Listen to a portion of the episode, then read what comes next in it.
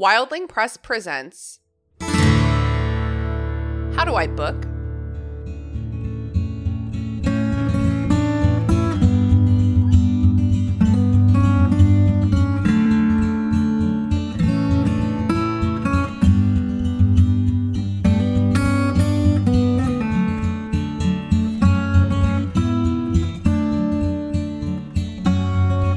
Welcome to How Do I Book by Wildling Press.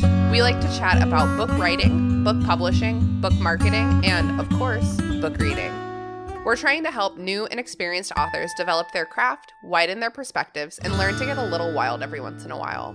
I'm Christina Kahn. I'm Grace Ball. I'm Mary Peyton Crook. And today we're talking about Facebook pages, like a professional Facebook page. I think we're going to do like many episodes about Facebook eventually. Mm-hmm. But what I want to talk about today is what is the difference between a personal Facebook profile and a professional Facebook page, and like why you simply must have a professional Facebook page pretty much. This is such a good place to start too, because differentiating between that personal Facebook profile and your professional author page is so important. And really the first thing to start when you're an author. Yeah, absolutely. If you are on Facebook as an individual, you have a personal Facebook profile. And like in regular conversation, people don't really discern the language that they use. They might call their personal profile a page, even though it's like technically not a page. And people do that conversationally so consistently that I have a really hard time using the appropriate language. So I'm going to do my best to always use the correct language, calling your personal Facebook a profile, calling a professional Facebook a page. But I might get wrong. And it is confusing because like a web page is a thing. Your personal Facebook profile exists on a web page. The internet's confusing and complicated. Newsflash. Not really a lot of getting around that. But basically, if you are on Facebook as a person, an individual person, you have a Facebook profile. You are Facebook friends with, which is a technical term, right? Friends with your friends and family. Maybe somebody you met at a bar one time, you know, whatever. Facebook only shows you like their stuff in your feed. You log on to Facebook and you can see what your friends are doing personally on their personal profiles. But a profile is not the same thing as a page. A professional Facebook page is public, right? So your professional Facebook page is like designed to represent your public persona. And like if your public persona and your personal persona are really similar, that's so cool. That's really cool for you and your branding. That makes it a lot easier. But you still really do need to distinguish between your professional Facebook page and your personal profile. And there's a couple reasons for this. Mary Peyton, would you talk a little bit about like following versus friending?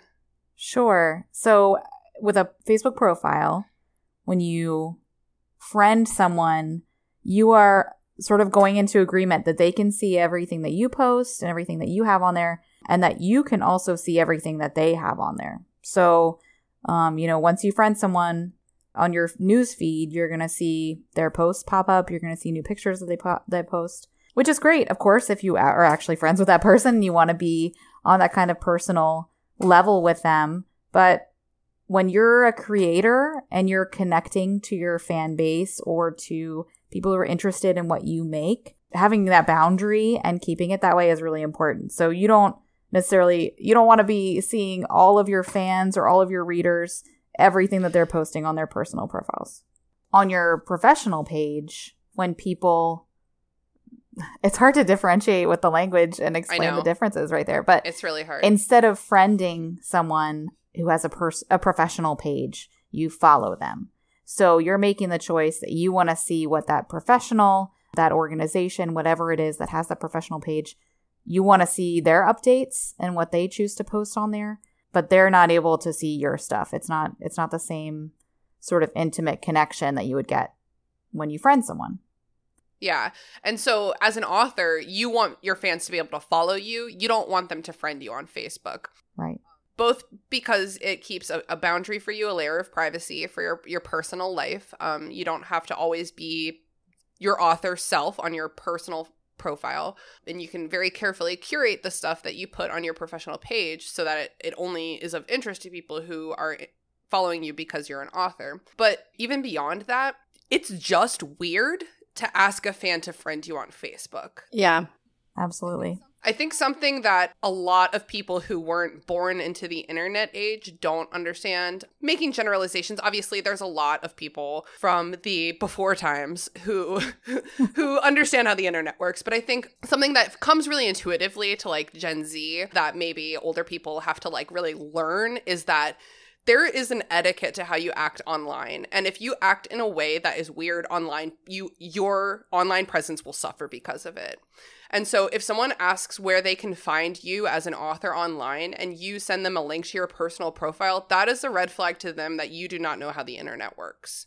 And that says something about you. You know, it says something bad about you. Mm-hmm. You know, even beyond all the technical reasons, you just want to look like you know what you're doing. It's true. And it's also a situation where if you do have a personal profile instead of a professional page, it's harder for you to interact in a professional way. So if you have an event that you have set up at Barnes & Noble and Barnes & Noble is working on their promotion of the event, they cannot, because they are a business page, they cannot tag your personal page. I mean, your personal profile. See, it's hard.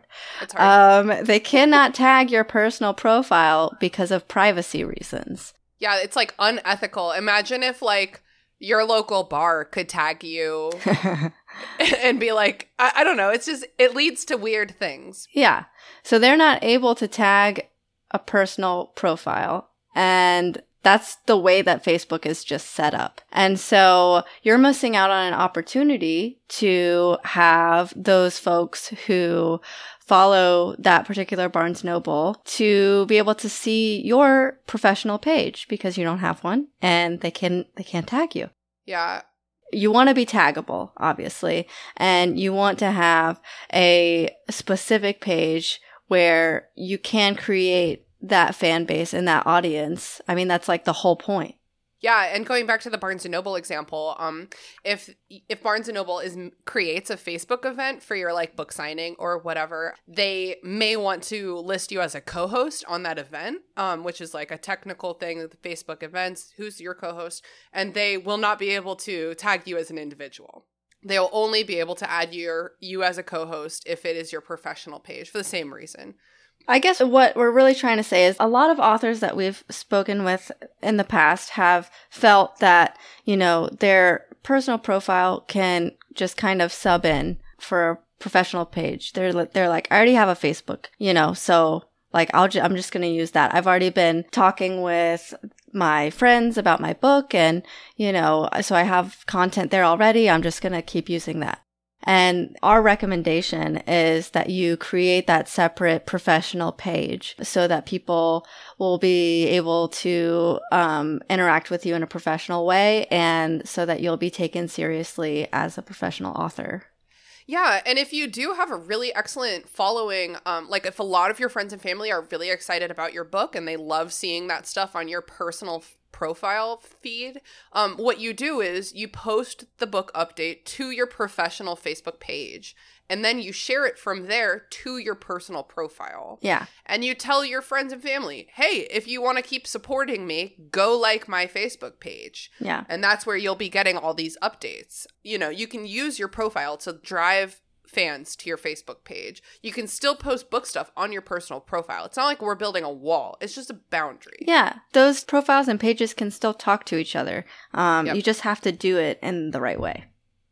Yeah. And it just, you know, we've touched on this throughout the whole thing, but it just looks better to the people that might be able to network with you and give you more opportunities to put your book out there. So like reviewers, a lot of times book reviewers, especially if they have a big following, they're not going to want to review your book. You know, if they're not going to gain anything really from reviewing your book, gain new followers, then it might not be worth it for them.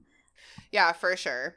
It makes me think actually a lot of real estate agents. I feel like everyone's a real estate agent. I feel like everyone's a real estate agent these days. It's like a really popular job right now. Yeah. For it's understandable. Houses are expensive. Yes.